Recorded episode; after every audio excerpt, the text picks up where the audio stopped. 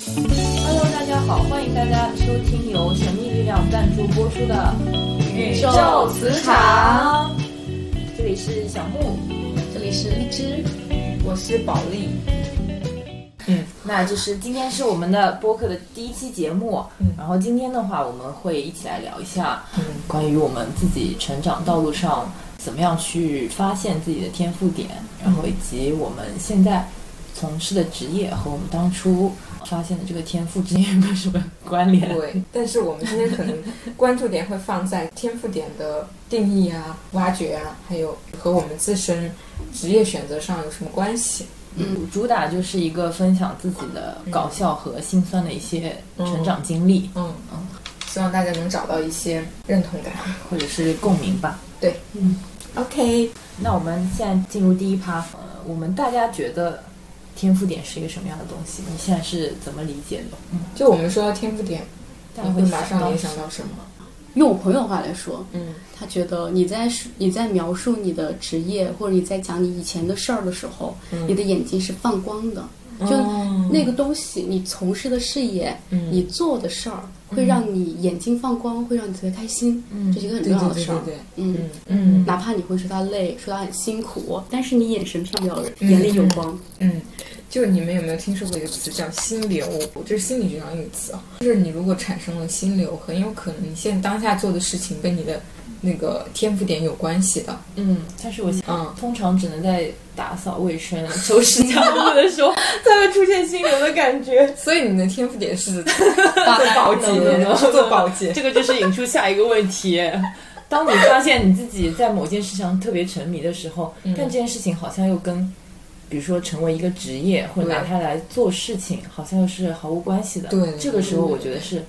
大部分人说，对对对，大家可以先留个悬念，就是或者大家可以先想一想你自己有没有什么这种觉得很有意思的地方，我很想去做的事情，但是又发现这个事情做了嗯没有收获，对，没有比如说获得社会价值的认同或者是金钱的这种，这个可能跟我们待会儿要讲的跟职业的关系那一盘有关系哈。嗯，那我讲一下，就我讲一下我自己的故事好了，嗯嗯嗯，就是我对那个天赋点的定义。我做了大概五年的这个中学老师，然后当时我们在上那个生涯课，我是心理老师嘛，嗯，就会讲到一个词叫自我同一性，这、就是心理学上一个专有名词。嗯，什么是自我同一性？就是在你进入初中以后，这个年龄阶段的孩子要逐渐的找到自己的兴趣取向。嗯，所以说我认为天赋点可能就是兴趣取向，然后这个兴趣取向呢就可能与你未来选择的职业方向有关。嗯，就举个例子，比方说有的小孩在减脂课上他特别的表现出色，然后被老师发现了，就发现说他减脂嗯减得很好，然后减出来的东西好像很有美感，比他的同龄人都突出。那么这个时候你说他天赋点是什么呢？他的兴趣取向是什么呢？就是减脂嘛。嗯，大多数老师就会认为，哎，这个孩子他很擅长减脂，那么他未来的职业是不是就是做一个减脂艺术家？非遗就成为非非遗传承人。对，就就就会去这样想。大部分老师都会说，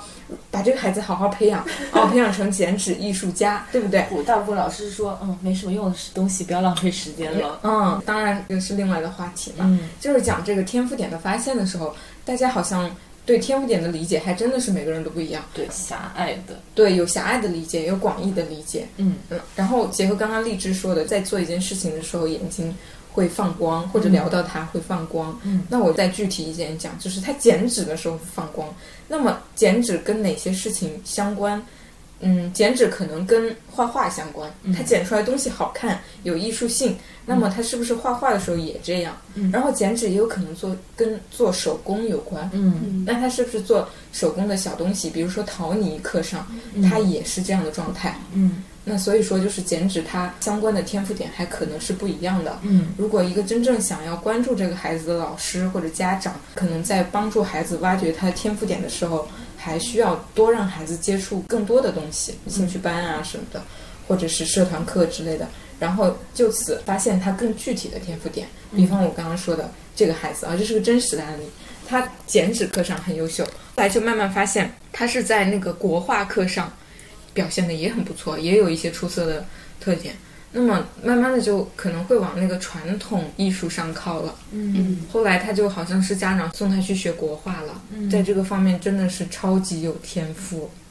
所以说还好没有培养成为一个精致艺术家，就是或者说还好他被家长和老师重视了，对对重视了这个点。对，但我感觉我们很多成长过程中，嗯、可能这种一闪而过的、嗯、一点点小特色、一点小亮点，其实都被忽视了。对，对就是他学国画也不一定说未来就一定靠这个吃饭，嗯，拿这个当职业的，对不对？嗯，可能就是嗯，家长会尊重他当下的爱好，没有想那么多。嗯功利的事情，嗯，然后我把这个自我同一性再完善一下。嗯嗯、自我同一性就是说，你在这个年龄阶段找到一些自己的天赋点之后呢，你能够想清楚一件事情，就是我想成为什么样的人，嗯，我未来想做哪一类事情，嗯，然后我想过什么样的生活，这三个问题想明白，就叫做建立了自我同一性。但是我感觉这个过程可能会持续非常长的时间，很长、啊，比如说从青春期开始一直到。大学甚至你入社会的前、嗯、比如说十年之内都可能还在摸索这个阶段。我觉得未必，就是有的人未必一下就想明白，就是有的人就是我本人吗没，我们其实像我父母这个年代的人，他们没有接触过这个东西，或者没有这样的条件去思考精神层面的这些东西的时候，他们可能到了现在五十岁六十岁还不一定能想明白这个事儿，嗯、对吧？嗯嗯 OK，那关于我的一点小看法、小分享，就是、嗯嗯、可能感觉每一个我好像比别人强那么一点点东西，或者说我感兴趣的东西，有一点转瞬即逝那种感觉。我可能不会在一件事情上专注很久，嗯，也不会说这个东西就是我，比如说我未来想过的生活的全部，嗯嗯，就会有这样的一个问题，嗯，或者说，那那在这种时候就就会想说，那这些东西有。有这种可能性成长为发展成我的职业吗？或者说我可能没有机会，或者没有过去没有好好思考过所谓的这些嗯干起来会眼睛发亮的这些事情之间是不是有些关联。嗯，就比如说就我小时候其实是数学还比较好，从小会去上那种奥数班，在就是小学初中阶段的那种奥数，所谓奥数其实它更多的是有一些推理演算的那个部分在里边，其实它很像解谜的这种过程。然后我其实那段时间是很爱这件事情，而且从当中也得到很多正反馈，嗯、数学成绩也比较好。然后再往后去走的话，这个时候接触到的数学跟小时候那种数学其实差别很大，它就变成一个更抽象的这种逻辑，嗯、对，它其实跟以前的那种具象的推理差别很大。嗯、然后在这个过程当中，我就是一步一步的。从一开始觉得我自己能做很好的一件事情，然后慢慢的慢慢的就开始受挫，就是发现哎，我甚至很难驾驭它，很难克服它。嗯、现在回过头来想，其实我还是喜欢这个推理的过程的，比如说衍生到现在就是我很喜欢去密室逃脱啊，或者这种解谜类的游戏上面。所以你喜欢的不是数学，是推理。对，嗯、这个的话可能跟我也喜欢看一些辩论节目啊、思辨这种过程也有一些关系。哦、是，但是以前、就是、是有关联。对，但以前完全没有想过，因为以前觉得这个是文科的事情，嗯、那个是理科的事情。聊起来这个事情才突然发现，你想说以前你所谓的我在数学上还比较好这件事情，就会把我引导到一个那我要去学理。理工科、嗯、要去做理工科方面的这样一些职业相关的这个规划，嗯、就是完全没有考虑过，因为我们小时候可能没有一个一个大人来跟我们说什么是天赋点这回事儿。嗯、就是当你自己发现自己好像在这个上面有特长的时候，你就会比较泛化的认为我在这方面是，或者这个学科有关系。对，我们脑海中只有说不同的学科，嗯，然后嗯没有细分到像我说的一个剪纸能引申到绘画，也有可能引申到手工。没有人去引导你的话，自己很难往深挖的。对，就是可能就会碰壁，然后觉得哦，那可能这个我并不擅长，可能有点有点可惜了就。嗯，没准你那时候要是有我这样的老师在身边，推理大师，然后你就现在成为那个推理大师，对，要么就写小说了，也是。所以是不是说，就是发现天赋点的这个时机很重要，而且这个引导者也非常重要。嗯，对。十几岁发现和现在三十岁发现是不是会区别很大？其实不一定。哦、来来来来来，展开你的故事。我要分享的一个故事呢，嗯、就是我自身的，也就是不断的尝试，嗯、然后倒过来发现我第一个选择才是对的。嗯，对，这样一个故事，有点寒毛竖起的感觉、哦。对，其实有点跟那个《重启人生》有点一样，嗯、就他们的女主角也是刚开始一个是公务员，一个是幼师，嗯、然后兜兜转转几世经过之后，她还是回到了当地。去当公务员，嗯、去当了幼师，我也一样。我之前在医院当医生的时候，我那段时间，当时只是觉得每天有自己的事儿做，然后每天回家可以有可以去哪哪玩，就工作和生活会让我感觉到每天都很充实，你就感觉每天的天空是蓝的，嗯、我能看到天空，嗯、然后我也能。就是你说的眼睛在发光的感觉，嗯、要是到眼线眼里也在发光。嗯、就是您之前在外科做医生的那个经历、嗯、是吗？对对对。然后当时自己在外科，然后后来也是因为疫情来之后，嗯、对医务人员的大家压力都挺大了。嗯、这段时间可能自己在考虑是不是适合这个行业，嗯、后来就选择了要不要做基础研究。嗯、然后去了发现研究生这三年，感觉每天活得很压抑，嗯、因为就没有对比，没有伤害的感觉。嗯、因为你知道这个是好的，其实是需要一个差一点东西来衬托。嗯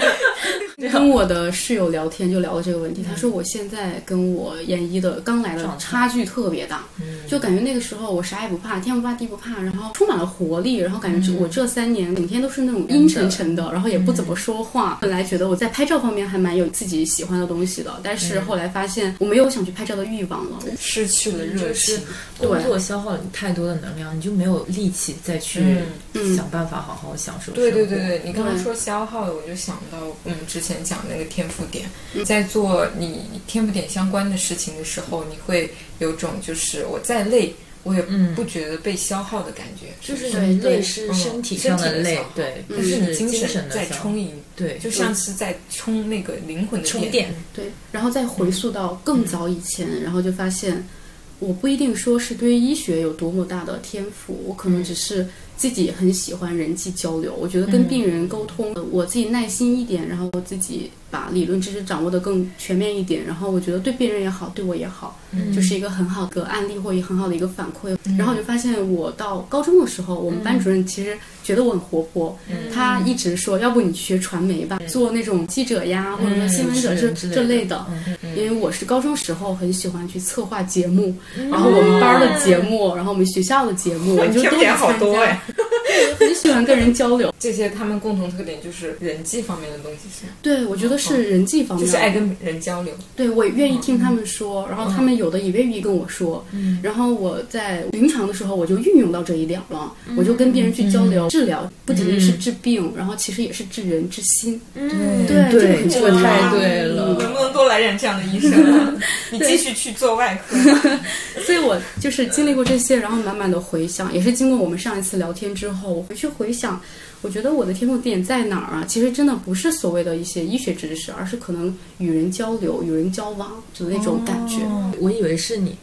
喜欢看到我对一个实际的人能够产生什么样的改变，嗯、就是我能够帮助到他，嗯、然后他对，然后帮助到之后，嗯、这个人的改变，你看到之后会非常的欣慰的那种有获得感。我有，但是对我来说，我觉得就是那种，嗯、我去帮助他，我就很开心，嗯、就是。呃，我不管他有没有给我反馈，我觉得很开心，我能够尽我所能帮助到他，就是我哪怕付出多一点，我觉得很开心，就是这种。你会不会就是有有一种人格就叫利他性人格？嗯，是真的存在的。我居然有利他性人格的朋友，鼓掌，值得一个鼓掌。所以我很想采访你，我很好奇，其实因为我身边一直没有利他性人格的人，今天算是挖到一个宝藏。就想知道你在做这种利他行为的时候，你内心的感受是什么样的？为什么会让你觉得即使加班也不累？就是觉得他既然找到我了，我就想帮助他，就是我的想法，就是觉得，比如说上次你小 Cookie， 嗯 ，OK， 生病了吗 ？Cookie 是我宝宝，小 Cookie 生病了吗？我当时虽然我不是儿科，但是我就会不停的去问我的老师，就是那几个儿科医生，我会去帮忙问，我觉得这个事解决了，我心里面会舒畅，就我不会想到啊，他会不会？对我又是我帮助啊，是不是人情啊？不会想到这些事情，我是觉得我应该这样。他既然找到我了，那我就应该去帮忙，能帮到他，我很开心。嗯、会不会像是一种责任感？会，有哦，感觉有一点点共鸣，但是我应该不是利他型人格，肯定不是。对，我就是说，我觉得如果有人提出具体的诉求，或者我能看见做什么事情能帮助一个人的话，这个事情对我来说是还蛮重要的。嗯、就是我对于一个机构做出的承诺是没有对人做出的承诺重的。嗯，就对方是一个活生生的人，对，你就觉得这个事儿很重要。对的，嗯、是的。所以就是我，我感觉荔枝的这个。这个天赋点就是说在帮助别人的时候，那个可不可以再延伸一下，就利他就是帮助别人，另外一个就是可能同理心比较嗯比较强，对，因为我练练同理心会带入，我真的会带入，我带入进去之后我就会为他，我如果这是我就是我应该就会带入到我自己，我就把他的事儿当成我自己的事儿来做，嗯，所以几乎我的病人跟我的关系就是像就是哪怕我们俩只是医生和病人的关系，但是我们两个就是更多的还可能是感觉像朋友啊，或者甚至家人的那种感觉。嗯、我一个病人之前跟我说过，就是我结婚他一定要来，他我一定要见证你幸福的时候，嗯、就是他是把我当成人的连接，其实非常的美好。嗯、对，就是我感觉恋恋应该是会在这方面励志。你能不能就叫恋恋？可以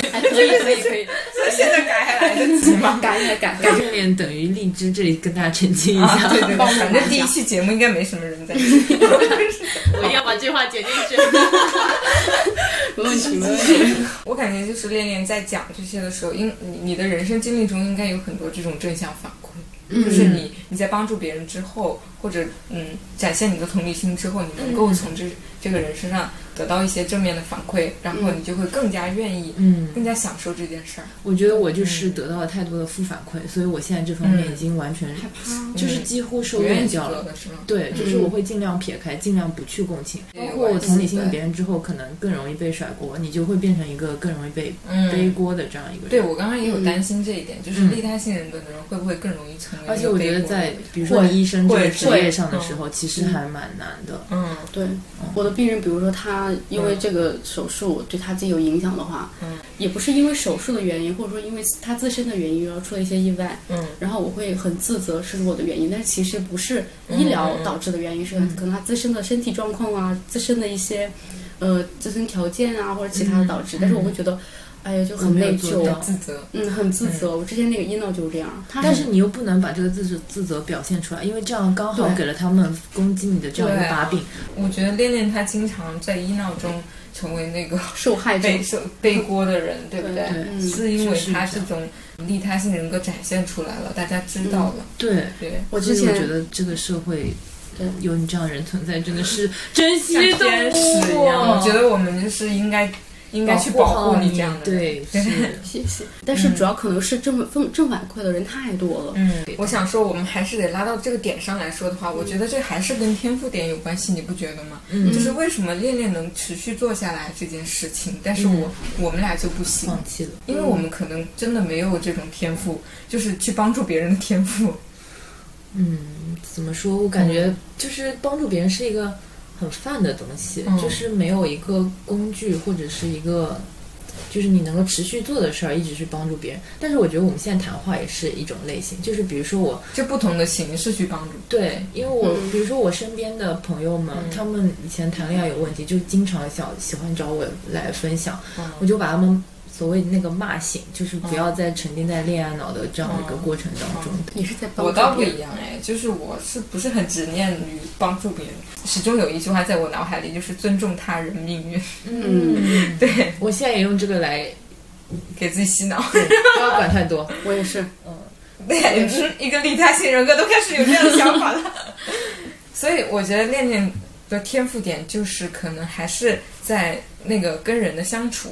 个人的交流，并且把，嗯，你个人的一些价值带给他，能给他带来一些好的东西，是这样的。嗯，就是就是会，就是我们经常把医生比作成，比如说急诊室的医生比作成一个人，然后再救、嗯、救不同的小鱼，每一条小鱼都说我好痛，我好痛，我好痛，嗯、但是我可能是会安慰每一条小鱼说没事，我知道，我一会儿就来，就是那种人，哦、就是会让小鱼知道，他知道。嗯他我的感受看到，嗯，对，不光治病还疗愈，疗愈。医生治心很重要，就有的有时候你给他开药，如果他很信任你，或者说你对他有效果很好，这个应该是有，应该是有依据的啊。对，安慰剂效应是有的呀。嗯，好了，就是心理咨询师这个职业可以不用有了，就和医生合并起来了。我要失业了。就说回到职业这件事情上，我觉得恋恋是有一个非常好的抓手，因为可能很多时候你是没有办法有能力持续帮助到别人的，但是医生就是大家都需要的这么一个职业或者是能力，啊、再加上你有这么一颗心，对，嗯，所以其实你的天赋点是很支持你去做外科医生、临床医生。我觉得我跟文献打交道、跟小白鼠打交道、跟细胞打交道的话，嗯、会让我觉得啊，我想是难填，说的好像你做实验是在牢里做。真的，早上八点，晚上十一点。我每天期盼的事情就是，我只要毕业我就自由了。对，都这样想法。这里没有误导大家不去做科研的意思，只是我们不配，不合适，我不合适，不合适，不合适。好的，那回到我们宝莉，宝莉要不要分享一下我们怎么样把这个天赋点结合到职业上呢？嗯嗯。其实像刚刚讲到，就是恋恋最终他发现自己的天赋点还真的是跟自己的地分职业有关，对、嗯、对吧，就是冥冥之中你可能还不清楚自己是什么天赋点的时候，你就被神秘力量指引了一般、嗯、然后就去选择了那个职业、嗯、然后做了之后很开心，嗯，但你这个时候还没有意识到，你从这份职业离开选了下一份职业，你才发现哦，原来上一份职业才是适合我的，嗯，也有这种可能性。嗯嗯嗯、但是我觉得大多数人还是在那个，一直到现在还没有找到、那个。那就是我举手举手在这里，还没有找到那个能让自己看到蓝天的职业、嗯、是吗？是的，我甚至怀疑能让我看到蓝天的事情、嗯、并不存在于职业里面、嗯。那不是你的问题，是职业的问题。我觉得我们从小接受的这个职业的观念就是太刻板了。太功利化了、就是、对，就像刚刚说的，你你发现你的特长之后很难对应到某一个具体的职业上、嗯、或者说很多职业其实都需要这部分特质才能做好，就是这个中间探索和转换的道路其实是非常不清晰的。嗯，其实我想说的是，我们一直在聊职业这个词，嗯，我更愿意把它称之为事业，就是你这一辈子从事的事业。嗯，这个事业它不一定是一种职能的意思在里面，嗯，或者说是传统意义上那种劳动，就是对对对，志愿者也是职业的一种、嗯，对不 对, 对？就现在就是等于金钱这个等号其实是不存在的，不存在的、嗯，并不是说职业就等于是赚钱。嗯，所以说我们要把这个职业的概念就是宽泛化。嗯，这样来理解的话，你就会发现天赋点跟职业的关系就更紧密了。我就拿我自己的事情来说，就是我学心理学之前，我本科是学建筑学的，嗯，然后从建筑学跳到心理学，我就是会觉得这个心理学这个东西。他对帮助别人和帮助自己应该会很有用，嗯，也没有想过说未来要从事什么职业，嗯、就是单纯当时就是觉得这个想了解这门学科，对对对，挺新颖的，嗯，就试一试。嗯、然后考上之后，到现在做上了心理咨询师，嗯，我慢慢的就会发现，我好像我的天赋点好像也不是说心理学，也有有点像恋恋，就是会跟人交流这个上面，我的天赋点我觉得不是在这个。做心理学上面就是跟人交流，以及就是我现在从事的还有一份职业就是自媒体嘛，我是调酒博主，调酒博主就是要创作那个酒的配方，然后要剪视频，我是画手绘酒谱，就是大家会发现这些事情它又有一个共同特点，就是它会是艺术创作、呃、也没有那么高吧就是有点创造力在里面，嗯，所以我的天赋点还可能还真的不止一个，嗯嗯，对，两个有但不多的意思我还会持续挖掘的。所以我的想要表达意思是什么呢，就是一个人他的天赋点可能不止一个，嗯嗯，就你不要把自己框死在这个点里面，就是我们以前经常讲的那个匠人精神、嗯、就是你找到了自己擅长的事情，你要一直坚持，你这辈子就干这个事儿，对对，嗯，当你干了一辈子，你就成为了这个事情上的匠人。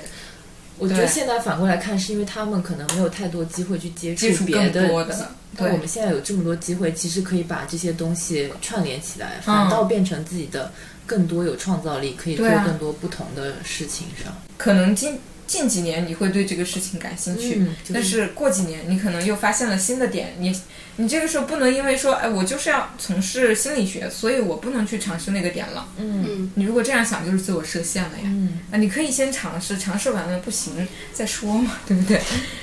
但成本比较高。对啊，所以我还要说就是为什么我能够坚持，嗯，现在又能够把这个创造力的天赋点继续挖掘下去，就是因为我把这个创造力的事情和赚钱结合起来了，就是自媒体它能变现，嗯，所以就是我在做自己喜欢的事情的同时还能变现、嗯、这个是很重要的，嗯嗯，也不要头脑发热然后说、嗯、哎我马上要去干，我要辞职去干什么， 对, 对不对？嗯，头脑太冷静的我现在还坐在牢里、嗯、所以我就是很很建议大家，就是也建议各位就是有孩子的家长或者是正在当老师的人，就去帮助十几岁的孩子去发掘天天赋、嗯、这个时候是最没有成本，其实对没有探索欲，而且是探索欲最巅峰的一个时候、嗯、对，然后每一个天赋点其实对应了很多种职业，不要局限在现有的职业、嗯、对，以前我有一个老师给我说过一句话，我觉得这个老师创造职业，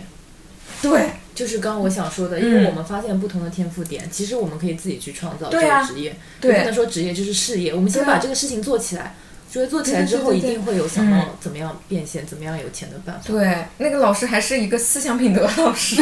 他说你、哎、嗯，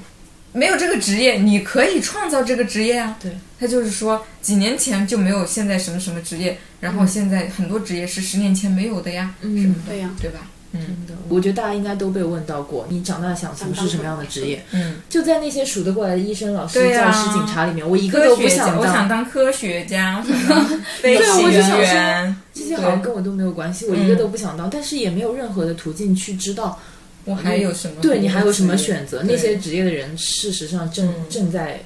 做什么事情，他们怎么样工作？对，所以我们的就是那个思维要变成我选择职业，变成我。我想做什么事，我想做什么事，嗯、对，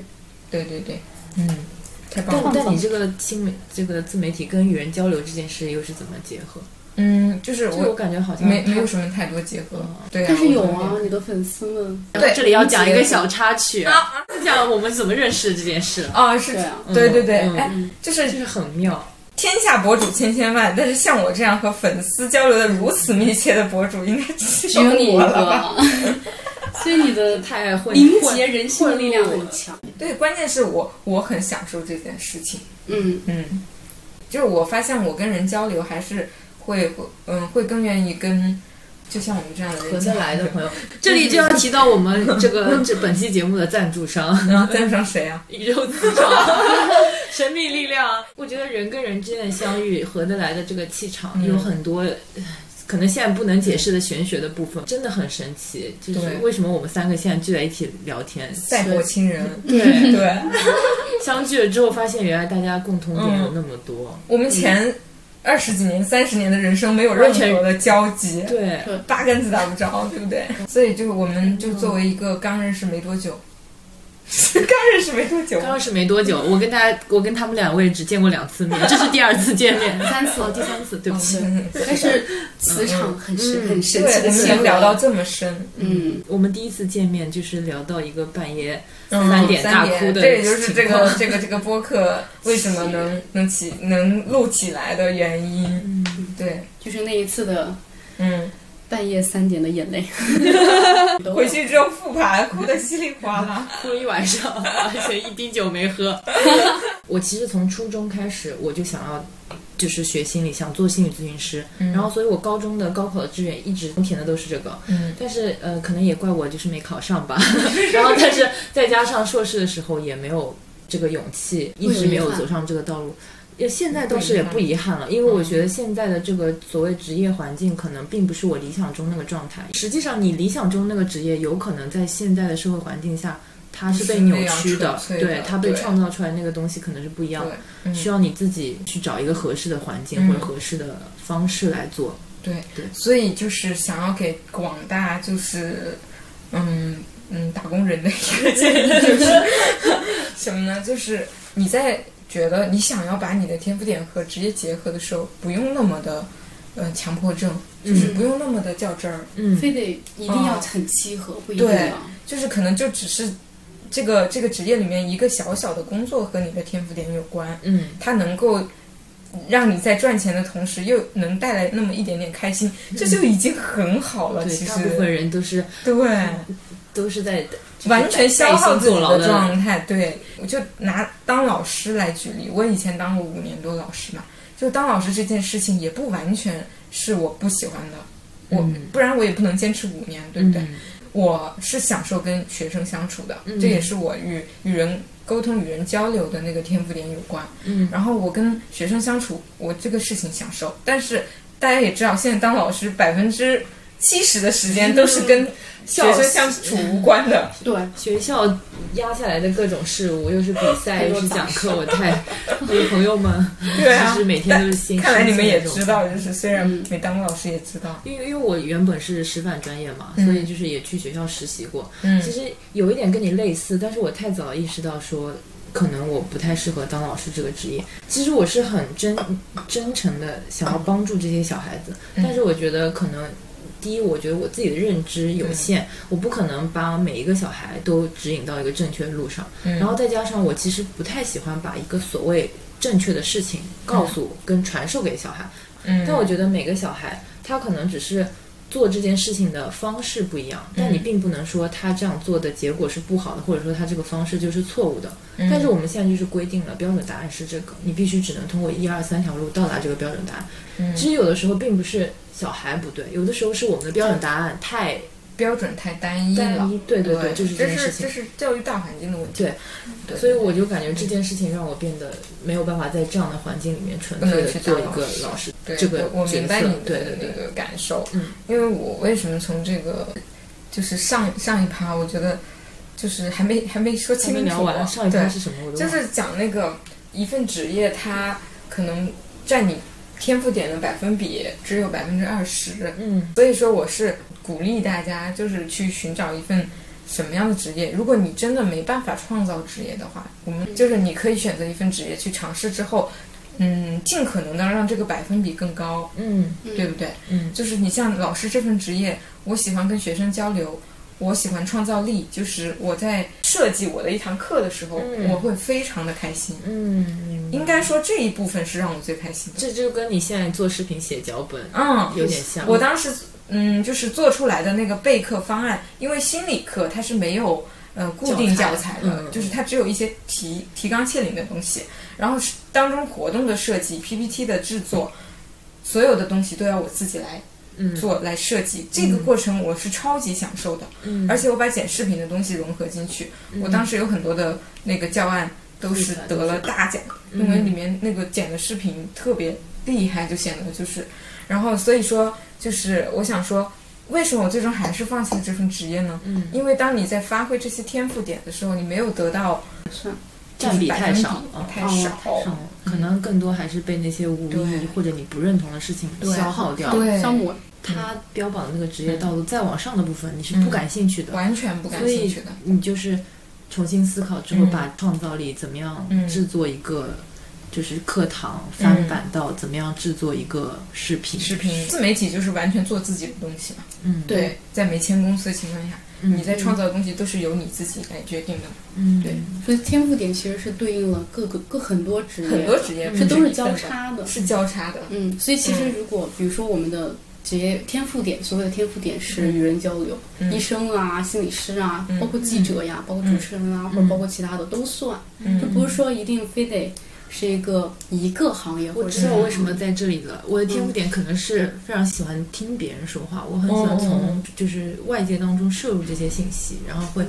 在自己的脑子里边加工思考跟对你可能就是不光是喜欢，你还很善于听，嗯，但现在目前为止还没有展现出来。小说家不要太夸自己，小说家等到第十期的时候再来，再由大家来夸我。这是小说家的天赋，就是但是我很不会说故事，不是你吸取到更多的故事之后，然后你把所有的东西。就足够多之后，然后你揉杂一起，然后就可以了。怎么感觉也与他那个逻辑推理有关？你马上又，啊，我我下一份职业就是一个推理，嗯，小说家小说，对，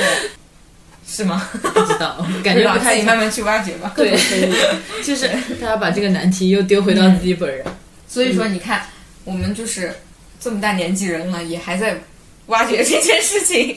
还在哪里？等一下，你多大？差不多，差不多就我们是三十岁的女性嘛，还在持续的挖掘这些，因为我们前面没有太多自主性或者空间来做这件事情。年代可能没有这样好的老师啊，或者课程、啊、开放的环境，因为我们当时了解这些职业其实根本没有渠道。对的对的，嗯，也没有人去引导我们什么是天赋点，希望会越来越好吧，可能性越来越多。嗯，哦，那我们就是刚刚不是聊到，就是我们为什么像我们这个年代人不太能够就是那么早的发现、嗯、就是说会不会与身边家人嗯对有关系、嗯、就是在寻找天赋点这件事情上、嗯、你的家人做了什么，你的老师或者你的朋友会对你有什么影响，是正向的还是负向的？嗯，对，有、嗯、这个有很多、嗯、比如说其实我觉得在我们没上大学之前，我们的人格方面其实没有很成熟、嗯、我们可能就那时候需要自己的父母去做一些引导、嗯、特别是选专业这个选专业这个事儿，大部分情况下都是父母帮着看的，然后家长们给你的建议，比如说你选专业的建议可能只是基于自己身边人的建议，比如说、啊、我们家是做什么什么的呀，所以我觉得你选这个有一定的那个教训或者有一定的那个可参考性，嗯，所以他们会建议你选这个。所以你大学学的是吗？我本来我大学转过一次专业，对，我大一其实学的法律，就我当时我爸妈想的是让我以后出来考公务员，那这所有人的想法就是考公务员。所以我的专业也是好考公务员专业。对啊，就是当时出来之后考公务员多好呀！他们想的是哎，女孩子所谓的女孩子稳定一点。嗯、然后当时我是遇到了我的一个很好的老师，嗯、我们有一次一起聊天，他就我就说老师，我们这个专业以后可以做什么呀？老师说。有三条路你可以选，就第一个就是考公务员、嗯、就是大部分人走的路、嗯、第二个是你呃法考，就是你考研究生，然后考考研究生然后考到法律专业当律师啊，然后一路往上走。第三个，如果你愿意的话你可以试试转专业。那你怎么选定你要转什么专业呢？嗯，其实也是、嗯、我这里面也也引用了一点就是我的经验，所谓的经验，因为我爷爷算是医生，嗯、我看到了理想中的职业。对对，因为我，但我跟我爷爷就，我很小的时候过世了，但是我对他有一定光环在，他就是属于很受别人爱戴。嗯、然后我发现我跟他很像一点，嗯就是、也喜欢帮助别人，有这样反馈的这样一个感觉。对，他就喜欢那种感觉。对，他就属于经常帮助别人，在他们当地，呃，算是大家都很称赞的一个。一个医生，但是在我很小的时候过世了，就是这个事儿一直在我脑海中，不知道为什么听到了，嗯、所以我可能就隐隐约约的引领往那个方向。然后我的父母知道这个事儿之后呢，他们觉得啊，他们的意见就是医生也是一个稳定的工作，嗯、所以他们才赞成。好歹是家里人做成功过的这样一个职业的范本。对，对，所以就是。我想如果我那个时候选了一个很莫名其妙的专业的话，他们可能还是会反对，对，但是还好是医生，对，他们就觉得哎、嗯、那还不错呀、嗯、好歹医生是一个在广大人民群众眼里都是受尊敬的这样一个职业，对，是一个还不错的一份不错的工作、就是、对，只是可能有一部分人会觉得你做这个太辛苦。嗯，但是现在不是有一句话嘛，就劝人学医天打雷劈。医生确实很苦，大学五年几乎没有什么休息的时间，说起来就没有什么好的职业了，是吗？嗯、这样想想，好像每一条每一个行业都有人说劝他学这个专业，然后，嗯，对吧？就我觉得还是因为什么？就刚刚我们说的，每一份职业现在都。很多职业都变得不纯粹了，嗯嗯，对。而且我现在觉得，就是你所谓学什么专业、从事什么职业这件事情，在现在也没有那么成立了。对，更多其实你只是凭这个你的专业或者你的学历拿到一个文凭而已，更多还是要靠自己去接触这个社会。仓促结尾，对对对。嗯，在恋恋的这个求职的过程当中，其实父母是没有太多反对或者是干涉的，对。然后我就是被严厉打压的，然后你的话、嗯、就是自己抗争出了一条路。对，我是我是真的是，啊、呃，说起来还得感谢，不能说感谢，就是我遇到了一个能支持我的，就是伴侣，哦、伴侣，哦、对。哦就是他的支持也，也就是说他能够，因为我父母是那种很传统的。嗯，温和父权嘛，就是说、啊、那个呃，当我的老公出面跟他们讲的时候，他们就听；我自己讲就不听的这种啊，都给你咬碎。对，但是怎么说呢？就是也确实是因为我我老公王哥他一直支持我，所以说让我父母慢慢的也接受了这件事情。嗯嗯，做自媒体这件事其实会被很多传统父母对觉得不稳定，就这个不是一个正经。哎，但是我赚到钱了呀。就没有什么话可说啊，但如果出点成绩，对，确实是这样。如果我一个月啥钱也赚不到，然后天天在家就是在那儿录视频，在那儿喝酒，他们当然会觉得我不务正业。不过，不过这个以后我们可以放在后面的话题讲，就是父母、嗯、原生家庭的东西。嗯嗯嗯。那今天就是回到说，嗯，作为一个女儿的妈妈，然后或者说作为我们这一辈人，已经有一些这种、嗯、呃自我意识的这个觉察之后，我们要怎么样对待到下一辈或者下一代人这件事情？对，就是因为我们刚刚在讲家人对自己影响的时候，嗯，或多或少会发现，就是因为我们三个都是女孩。嗯，所以在这个事情上有个共同特点，就是家人对女孩的期许，嗯，对，会更偏向于稳定的工作，嗯、对，希望你不要跳脱那个框框，对，不要做太多尝试，嗯，有了一份稳定的工作，比方说公务员，你就最好是坚持下去。所以就是我以前做老师，他们是绝对支持的，嗯、但我从老师里面辞职，嗯，就很反对当时。但那我就是从一开始职业选择上，就是一直在跟我妈妈抗争的这样一个过程。我去了互联网行业，就她，她觉得这就是一个非常不稳定的，嗯，呃、而且又很苦很累的这么一个环境，嗯，然后我会觉得非常不利于，我也不知道不利于什么。就是哎，那你妈还算不错了。我妈跟她讲互联网行业，她不知道什么是互联网行业，但是好吧，那就去做吧。那也不因为她这也不错，迟钝，所以没有管太多。确实也是不错，对。就不像有些父母，就是我不知道，但是那就不要，不知道那就不要，那就给我考公务员。对，反正你说的都不对，是不是？嗯、我们就是最后，就节目的最后想说一下，就是作为女孩子，如果说这个社会能对女孩子少一些规训、约束、约束之，多一些鼓励，嗯、能让他们勇敢的做自己，而不是成为一个、嗯、呃贤内助，成为一个妈妈，嗯、成为一个好的妻子，这样的期许是不是能够更顺利的找到自己的天赋点，嗯、并且能够更顺利的将自己的天赋点和他未来从事的职业完美结合？完美结合，嗯嗯。嗯对，期待有这样一个美好未来。嗯，需要我们每个人努力哦，稍少一点束缚，对，让我们勇敢追梦。对，我到说到这个，我就是到现在还非常缺乏勇气，因为好像说到“稳定”这个词，因为这个概念在我们的脑海里就是植入太深了。嗯，对。其实我就是有一点害怕生活不受控、生活不稳定之后的那个后果。嗯嗯，就有点难承受那个。你也在还在害怕？对，会有一点。就还是缺少勇气，对对，能想到的最坏的结果是什么？然后你能去承受这个的话，你就差不多叫做有勇气了，对吧？嗯嗯，好，那就是收官了节目，谢谢大家。哎，我们录一个那个结尾，